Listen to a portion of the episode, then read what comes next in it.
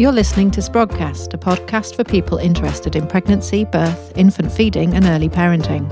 Sprogcast is presented by Mark Harris and Karen Hall and sponsored by Pinter and Martin. Hi, you're listening to Sprogcast with me, Mark Harris, and with Karen Hall. This is episode 39, which is mostly given over to Mars Lord, talking to Karen about cultural competence. We are delighted to be sponsored by Pinter and Martin, an independent publishing company specializing in pregnancy, birth and parenting, psychology, nutrition, yoga and fiction at pinterandmartin.com. And don't forget that we are able to give you a 10% discount if you use the code SPROGCAST at the checkout. Mm. And very excitingly, and I have to say thank you to Mark for all the work you've done on this, we've just he has just set up a Patreon page. And to find that, you go to patreon.com slash sprogcast, and this is where you can support the show from as little as one US dollar per month. Though if you can stretch to two dollars, we'll send you a badge. Um, there are a few other rewards for larger donations, and we're adding to them all the time as we come up with new ideas. So do feel yeah. free to make some suggestions. And this is just something that is going to enhance what we can do for you. Absolutely. And it's a reflection of our values, Karen. Don't forget to say that. It's a reflection of our values, Mark. Oh, thanks for saying that, Karen. I was going to mention the fact that, you know, we've thought about sponsorship long and hard for a long period of time. And uh, first of all, it's our values that we have to think about when we're looking for sponsorship. And secondly, the fact that not many people have wanted to sponsor us. Well, and actually, getting our getting our our sponsorship from the people listening feels entirely oh, right to me. it's congruent to me, Karen. In fact, I'm buzzing about it. Well, it means we can keep it going for a completely free product, and then if anybody wants to just dip in their pockets, they can. They can. And, of course, on the Patreon page, which is going to grow and grow and grow and grow and grow in terms of content, there will be stuff on there for those people that want to support us by giving money. Yes, we will be adding in extra content. Most of it's going to be Mark talking to a camera in his car. Um, no, there's going to be. I'm going to write blog a blog series on there that, it, that I'm not going to publish anywhere else. There you go. It's going to be called Transforming Birthing Culture, and I I'm going to write it just for the Patreon page. So we'll have loads of things for anybody who donates anything at all. There'll be things coming up for you, um, and then just extra things for a bit more uh, we said we would thank all our patrons at the end of the show, but because of today's format, we will do that now. So, our grateful thanks go to Ames Harris, brackets, my daughter, and I gave her the 12 quid ahead of time. Jamie and Bev, Nikki Martha, and Megan Stevenson, and Emma Spillane. Thanks to you for your contributions. You know, you are the inaugural contributors, and we will never forget you. Uh, anyway, we need to get on with order, ordering the merchandise now, Karen. Yes, we do. You need to do that, Karen. That's your job. And just to explain about the format, Mars is talking about what she calls cultural competence, and I call How Not to Be Racist and Why It Matters, which surely should be the next book in the Pinter and Martin range, I think. Yeah. Um, and Mark yeah. and I felt that really for us to try to add our comments to her words would just seemed inappropriate and not particularly respectful. So when we finally shut up in a few minutes, we'll introduce Mars and she'll take you to the end of the episode. Do you have any other business to discuss before we get on with Mars, Karen? We've got a few bits and pieces. So I wanted to mention that um, Sara Wickham kindly sent me her book, the new book on inducing labour. Oh. Which I've reviewed on my website, motherworldly.com. Um, and um, I thought it was really quite a good book. Um, something that I would recommend widely because it's it explains a lot of the detail stuff that certainly I didn't really have my head around all of that. Um, cool. Having I, am not a midwife and I've never been through any of that, and no. I've never had to particularly directly support somebody with inductions, so I've I've got an overview rather than all all that detail and just reading the evidence and the pros and the cons and the different situations in which induction is recommended was very, very useful for me. Cool. How many pages is it, Karen, roughly? Do you know? No. all right. And your your your blog on it, your reviews available at motherworldly.com. Brilliant. We want to get her on, don't we? But she, she needs We would to love time. to speak to her. We would love to do an episode on induction, and since she is, I would say, the UK authority on the question of evidence around induction. Yeah. We want her. What else has been going on? Maddie McMahon's a friend of mine, so that's full disclosure there. Uh, she mentioned her Doulavation course. Is it www.doulavation.com? I watched a few of the videos and read through some of the con- content, and I thought I thought it was just amazingly good. Okay, so what is it? It's um, do you know, do you know, in the birth world, uh, you can get coaching from people that want to support you doing business stuff. Right. And a lot, you know, a lot of that coaching that I've come across is really aimed at, you know, giving you a kick up the bum and getting you to challenge yourself and make new goals and use positive affirmations. And what Maddie's done is designed a program based on the idea of doulaing. So she's actually designed the program with a view to sort of like nurturing the release of people's own potential ideas and creativity. It's kind of like a coaching program that's almost an anti coaching program. I did a video on it and, and I think it's well worth taking a look at. Okay, so is doulavation like a portmanteau of doula and motivation? Or elevation? Maybe. Or, uh, or dedication. No, it wouldn't be that, would it? But no. Don't know. So I just, the name doesn't doesn't buzz me, but the content really does. Okay. You like it? I, I think I think you'll like this program then because it's it's a support for everyone who's self-employed, if you like, or is in business in the birth world, not just doulas. It'd be good for midwives. It'd be good for antenatal teachers, yoga teachers, and all the rest. And I love the way she uses the the the metaphor of birth itself to take you through the program. You know, the idea of a latent phase and all of that. Very nice, very gentle. She isn't imposing her values on you. She isn't trying to get to talk to you. Uh, do you know, a lot of these other programs, in my opinion, they use your own internal critical voice to try and motivate you through through guilt, and it, it just leaves you feeling worn out and in a worse position than maybe you felt when you started. So, this is a breath of fresh air, and uh, it, I'm enthusiastic about it.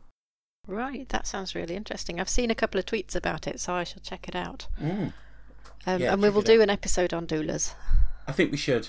So for our next episode, and I really do need to speak to Heather about this, but we want Heather Trickey, um, who's going to talk to us about um, the research she's done recently into decision making around alcohol in pregnancy. Very good. Um, we've got an idea about having something on doulas. We would like um, an episode on induction. So any more ideas, keep them coming. I've got a couple of uh, doctors uh, teed up. I've got an anaesthetist, hopefully, and a consultant obstetrician who's leading the team forward on better births from Gloucester. That would be great because we do need more content on better births. It's such an important thing, and we touch on it. Absolutely. And I think we need we need some more obstetric and medical voices as well. Well, that's all you're going to hear from me and Karen today. So let us know what you think on Facebook or Twitter. We love to hear from you, without a doubt. I, I love it. That's facebook.com slash sprogcast and at sprogcast on Twitter. Um, if you're listening on iTunes, we want one of your lovely reviews, please. Um, and Yeah. why not head over to Patreon and spend one whole US dollar on keeping us going and um, helping us buy badges. Thanks for listening to us. Now listen to Mars. This is Mars Lord on cultural competence. Good morning, Karen. Good morning. I'm really excited about talking to you. Oh, yes. And me to you, though. One of the problems with talking about cultural competency is the studies aren't quite there yet. That's okay. This doesn't seem like one of those things where we need a, a, a massive kind of weight of background evidence. It's Yeah. it's obvious. It's a no-brainer. It should be something that we're all talking about. Um, this is a subject that I don't feel um, qualified to speak on at all, which is why I've come to you. Yes. One of the problems that we have when it t- when we talk about cultural competency in the UK is that people within the birth world are likely, but not necessarily, likely to have seen the American stats. And we have this misconception in the UK that racism doesn't happen in the UK in the same way it does in America, and therefore it's not as important. Within um, the US, you have people who are very much divided and categorized along racial ethnic lines. And there's such a vast population, it's sort of easier to see. Whereas here in the UK, our highest concentration of ethnic minorities and BME people, black minority ethnic people, um, tend to be in the cities. If you come from a city and you go out into a rural area, you notice the lack of BME people relatively quickly. Mm. So when we see in the birth world across the pond in the States that in a New York hospital, black women are up to 12 times more likely to die in childbirth than white women, and that their babies are at the same risk up until the age of two, we think, oh my goodness, that's so shocking. Thank goodness we have the wonderful um, services that we have over here. And this isn't to say that our services aren't wonderful, and it isn't to say that people across the pond in the state aren't doing wonderful work and providing wonderful services within some really rather serious constraints where everything is doctor led rather than client led and midwife led. I know for a start that I've told each of my children that none of them are to give birth in the States. If they find themselves moving over there, though currently why anyone want to is I don't know. Or oh, sorry, why anyone black would want to, I don't know. Then I said they should come back over here and birth their babies. But what we discovered and what has been around for a while, but because people don't look for it, they don't see it. And when I say look for it, I'm not saying let's go out and find really terrible things that are going on. But because they don't look for it, they don't see that actually over here, black women are three times more likely to die in childbirth than white women. So that's still not an acceptable statistic. That's not an acceptable stat at all. I mean, we all know that the most acceptable stat is that no woman dies in childbirth. But to know that if you are BME, you are three times more likely to die, well, then there's something wrong. So, most of the studies that have been done have been done in America. And what this, what they tried to show, and what white birth workers over here do a lot, is they decide that it's a socio-economic issue because black women are less likely to have as much money, less likely to go to the top universities, less likely to be employed in the more professional jobs. Now, notice I didn't say they aren't, I just said less likely. And it's statistical uh, fact, and you can see it just by walking the streets. So, because they are less likely to be in that um, upper stratosphere, people think, well, it must be socioeconomic. Uh, studies also debunked the fact that it was um, that it was genetic. We have the eugenics movement that has done so much to prove that black is uh, inferior and not very healthy, etc., etc. Um, but nothing has proven to be the correct answer when it comes to socioeconomic or or genetics, etc., when it comes to why black women are more likely to die in childbirth. Then they started to look quite seriously at what the reasons might be. And what it comes down to, the bottom line is it comes down to systemic, structural, and generational racism. Now, we have um, lots of knowledge about the physiology of birth. We know about the cortisol levels. We know about stress levels in people. We look at psychologists. Psychologists um, will tell you why different families work the way they work, why this person is more likely to exhibit depression and other mental health issues. And we look at their background and we look at the way things have run through their family. We look at the way things have been for them generationally, and we accept that as fact, but we don't look at that in the context of Black people. So, if as a Black woman you live your life with continual daily microaggressions, all of these things build. If your mother lived with continual microaggressions, those things built. Built. If your grandmother lived with these microaggressions, then all of the cortisol levels they build through each generation of family we have um, people are very excited about the microbiome but nobody has actually done any studies. And the, the few studies that they've done that include black women have been um, negated because the, the number was so few. Yeah. But nobody has actually looked at the microbiome in a black woman. Because in the birth world, where everything is so very white and white is normal. The vast majority of the images that you see are going to be images of white women birthing white babies, happy, smiling white babies.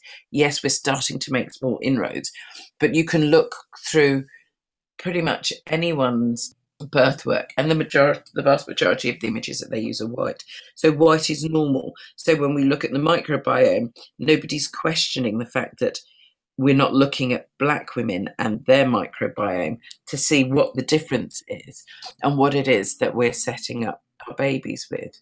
So, with generational stresses and generational racism, perhaps there's a difference in our microbiome, something that needs to be looked at and thought about and talked about. But we don't have the research and the studies at the moment. We do have MBRRACE, who are looking at um, the different statistics and sort of researching perinatal mortality and how black women uses of the maternity services, etc., and how the professionals are treated. We don't look at and recognise the fact that black midwives are more likely to be bullied and to be suspended for much smaller infractions than white midwives. Even though, when you get to the end of the process, a white midwife who has been suspended is far more likely to be struck off than a black midwife who's been suspended. But that's because there are greater numbers of black midwives being suspended for minor reasons. Right, yes. So if a white midwife is suspended, it would be for a, possibly a more severe reason, therefore more yes. likely that she's struck off. I get that. And so all of these things sort of start to jumble together into this pot that ends up being detrimental for black women and their babies. So you're a pregnant black woman who lives her day to day life with the microaggressions that go on. What we have over here is a, a feeling that unless it's covert racism, it's not really racism. Very, very simple examples of covert racism and microaggressions. Oh, when I was younger, and occasionally now, but nowhere near as much, I was told, "Oh, you speak really nicely for a, a, a black girl. Oh, you look quite pretty for a, a black girl." Now, in those two sentences, as the say, it, it clearly says, "You're not white. You shouldn't talk like that. Mm. You're not white there should be no attractiveness about you. Now, I would imagine that the vast majority of your listeners will think, well, I don't think that, you know, and you can't say that everybody thinks that.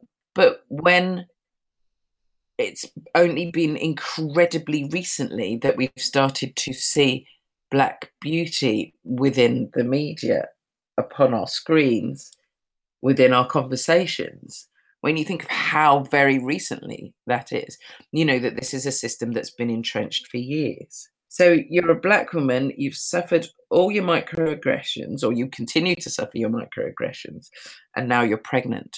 I met this l- lovely Asian couple who told me that they dressed up formally to go to the hospital for their hospital checks because they didn't want to be seen as stupid, because they wanted to be perceived as intelligent and affluent because they knew that that was how they would get good treatment. I just recently spoke to a young black girl who's expecting her baby in the next few weeks, and she was told by her midwife that because of her BMI, and she's not actually huge, that she would drown at a, if she had a water birth.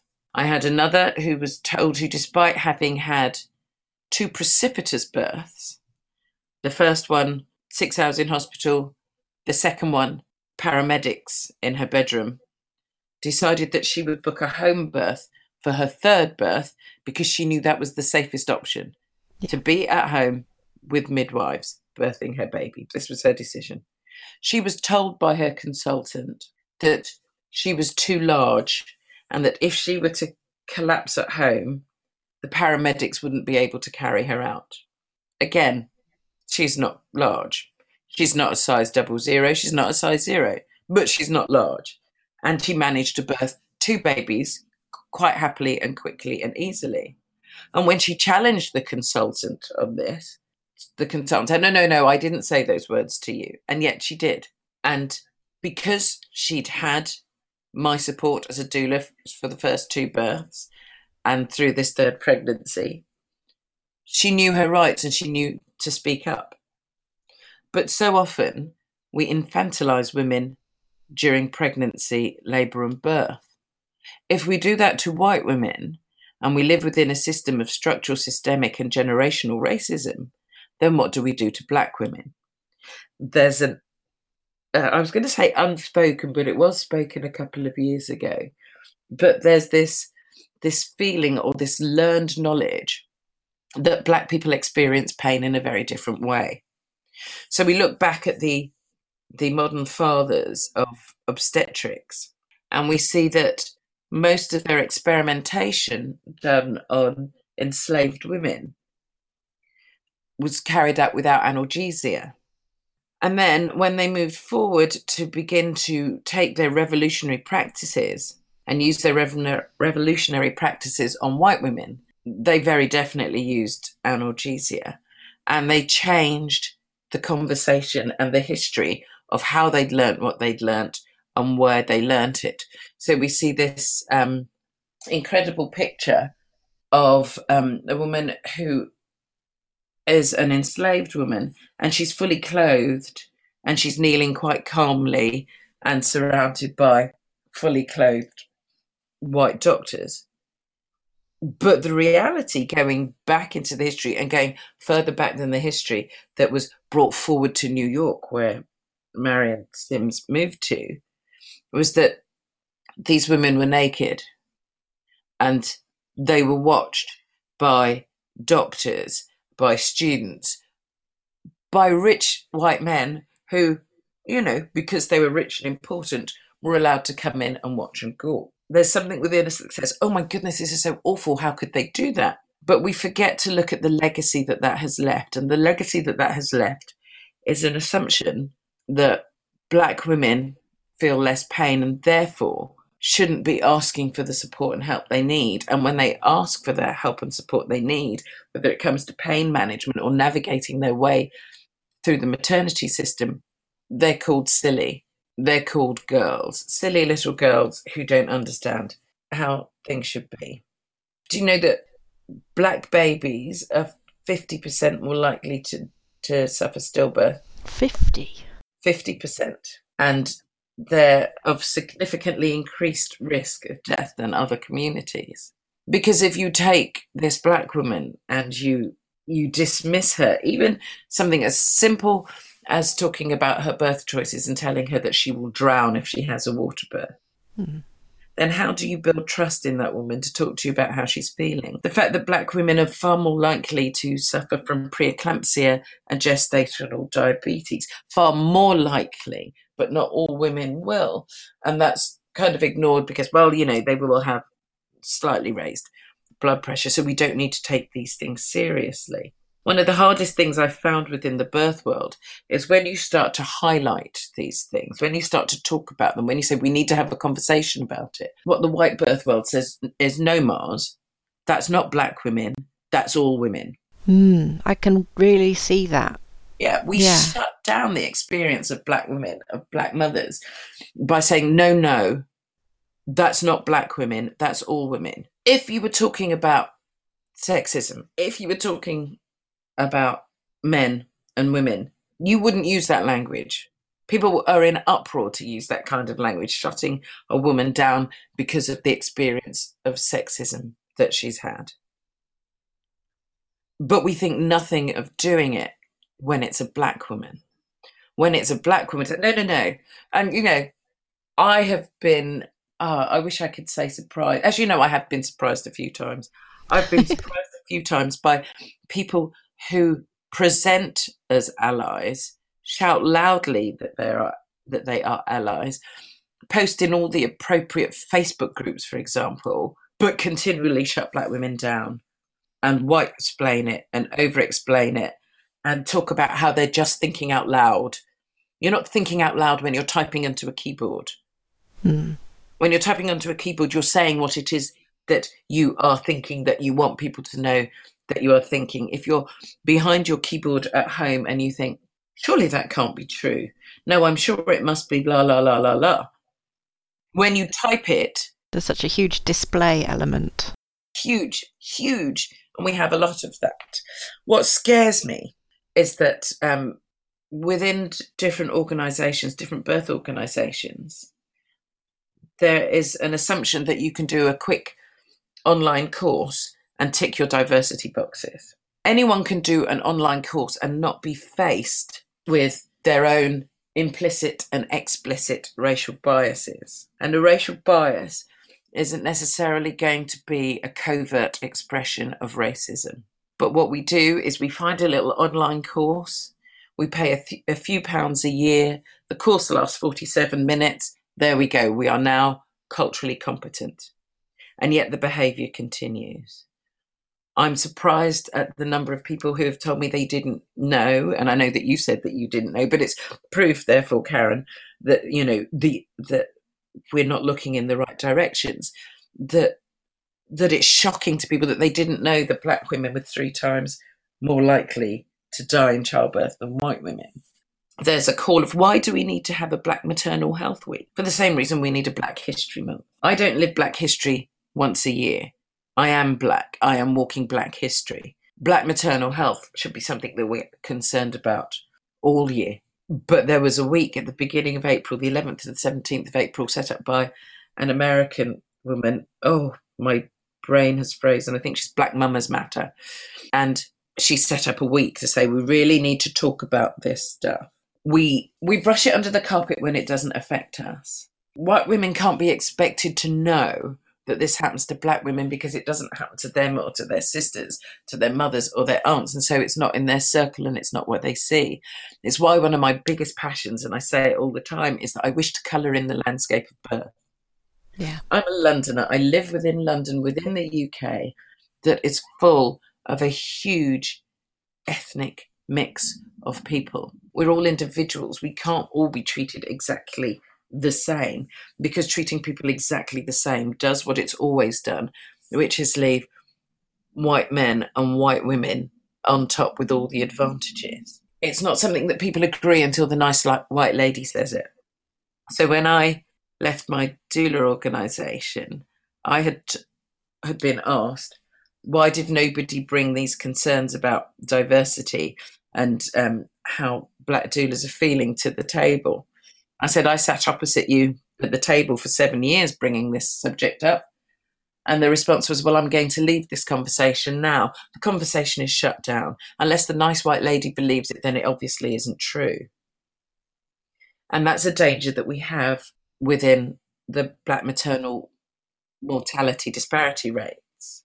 So, cultural competency is about finding out about these things. Cultural competency isn't phoning me emailing me, sitting down with me. Um, and I'm not talking about this conversation here, Karen, because I think it's important that that the conversation starts and people need to know. But it's not about finding someone black and sitting them down and saying, "So tell me how you've been victimized. Tell me how I can stop victimizing you." There's plenty of information out there. There are blogs. Someone said to me, "Oh, blogs don't mean anything," and I I beg to differ because a lot of those blogs come with statistics, and those are the voices that we're traditionally trying not to listen to. There's lots of information out there that you can find out. MBRRACE, so M M B R A C E hyphen UK. Yeah. I've got lots of studies on disparities, lots of studies on the way statistically black women are more likely to die and that their babies are more likely to die. And in 2017, MBRRACE seems to show that the disparity is increasing. So we need this conversation. We need to talk about what is it to be culturally competent? Or, as a fabulous black midwife I know said, how not to be racist in our work. And the word racist is emotive because nobody likes to be seen as or thought of as racist. And so the defense comes out the I need to explain to you why I am not all the things that you say the system are. Well, you might not be all the things that I say the system are, that black women are saying the system are, that black people are saying the system are. You might not be those things. But when you t- take the conversation in the direction of, but I am not, you make the conversation about you Hmm. and not the issue and not the people who are suffering. I've never seen it, therefore it can't be happening. I don't need you to send me examples of racism. I live with racism every day of my life. I went to a fertility conference and there was a, a play that was on, an amazing play, and this fertility conference. And a white man came to me afterwards whilst we we're all drinking wine and having lunch and chatting about the conversation about fertility and talking about the play that we'd seen. And he said to me, Of course, when it comes to your people, the fathers are never around, are they? And that was just, that came out of nowhere. That had nothing to do with the conference. Was that shocking to you, or are you sort of, yeah, this happens all the time? No, it was shocking to me because of the context of where it was. Right. And that it came out of something that had nothing to do with black fathers. And in fact, that's that's a lie that black fathers aren't invested, but that's a lovely media portrayed lie that we continue to believe to make it difficult for black fathers to be black fathers and stay with their families. But it wasn't a shock because a white man said that to me, and it wasn't a shock because I know that that's how people feel. I'm a mother of five children. I'm divorced from my ex husband. When I tell people that I have five children, they all ask, How many fathers? There's no assumption that my ex husband and I had five children together, there's an assumption that somehow my babies must have five different fathers. So that would be a little bit impossible as the last one was twins, but hey, maybe not impossible. Uh, just a little more awkward to explain. Hmm. But so cultural competency is about working in cultural safety. Cultural competency is about examining personal, implicit, and explicit racism. It's about looking at simple things, simple things as your website. What does the language and what does the imagery of your website say?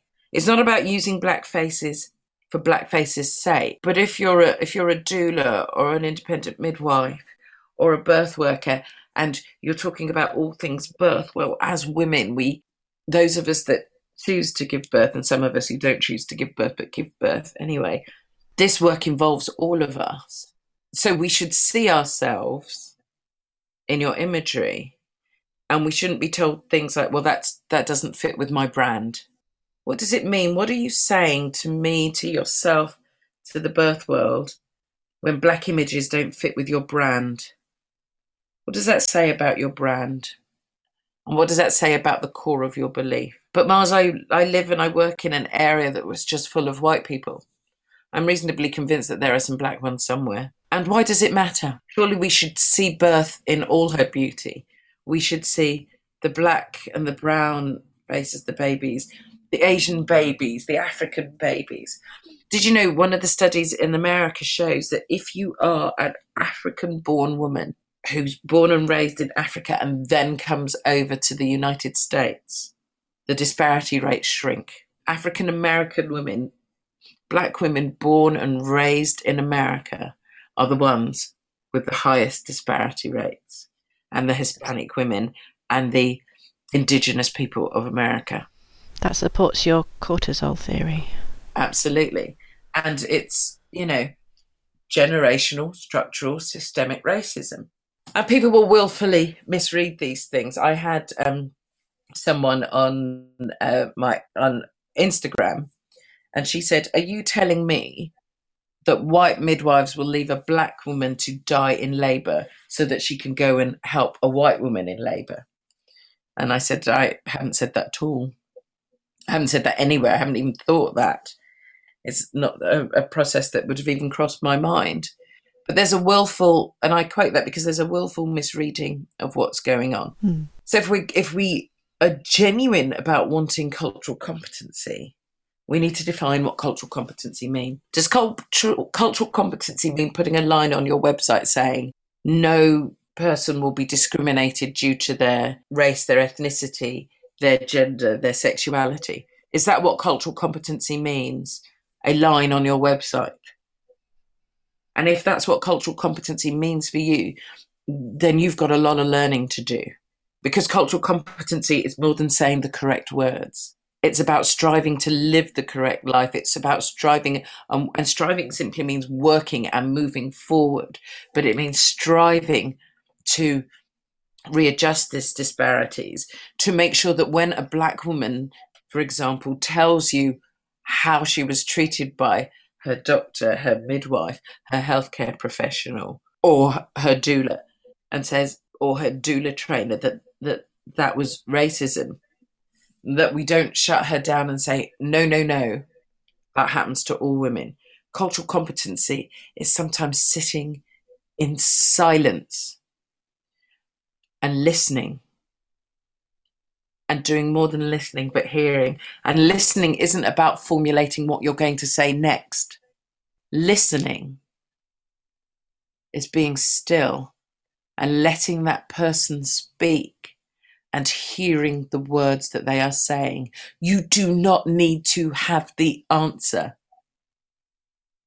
And even if you do, to listen is simply to be still and hear the words. Don't try and fix my situation that I've told you about unless I've asked you to help me fix it. Sit and listen and hear what it is that I'm saying.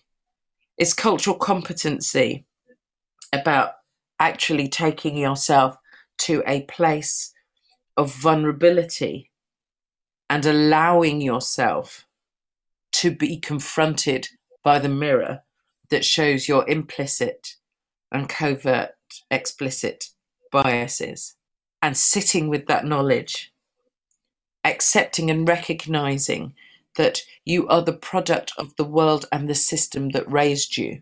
If we live in a country that is full of systemic, structural, and generational racism, why are you so special that you, of all people, have managed to completely es- escape it? I'm not talking about flagellating yourself. I'm not talking about lying yourself prostrate on the floor and saying Mars. And of course, I use me and my name because I don't speak for all black women in the same way that any white woman I speak to doesn't speak for all white women. But don't throw yourself down on the floor prostrate in front of me to say, I'm sorry, Mars. Oh, my ancestors. Oh, I did this. I did. Don't do that. It's not about you when you sit and cry and we have to comfort you to make sure that the, the unpalatable truth is made sweet and palatable for you, then you take away from our small time to speak. You're always in the spotlight. Someone else is trying to talk just now.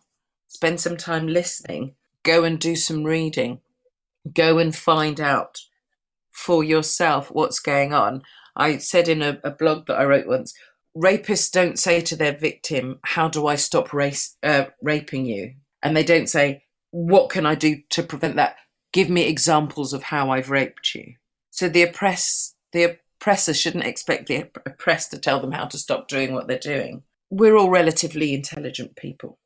A fantastic book to read that's got nothing to do with birth but it's a good way of starting the cultural competency conversation is Reni Eddo-Lodge's book why i'm no longer talking to white people about race find out why we're exhausted about continually having these conversations with you whilst knowing that we continually need to have these conversations to raise awareness for the, the maternal mortality rates and morbidity rates and how we can reduce them that we need to keep talking to you about why it's important that you see that I am a black woman and I am different but the same.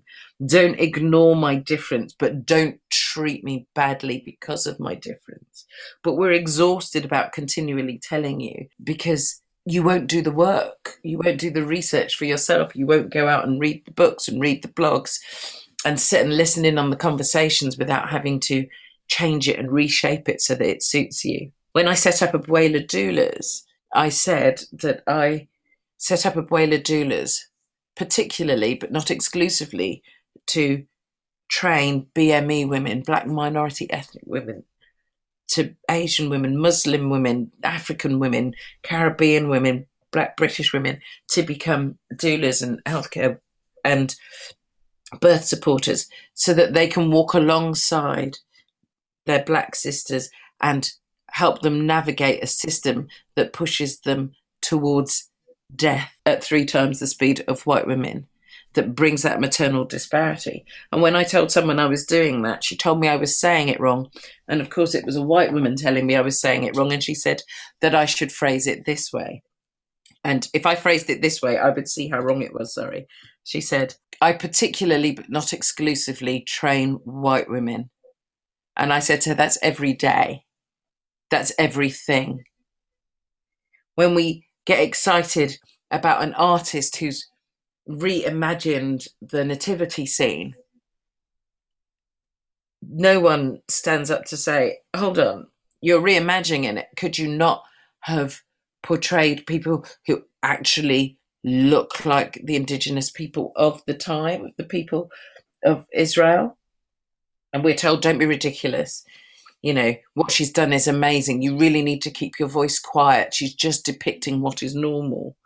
When our birth icons say things that are wrong and they're called out on the racism, we're told, no, no, no, no, no, don't be like that. They're old. They're not like they've done so much. It doesn't negate what they've done, but we live in a world where we have no excuse not to know.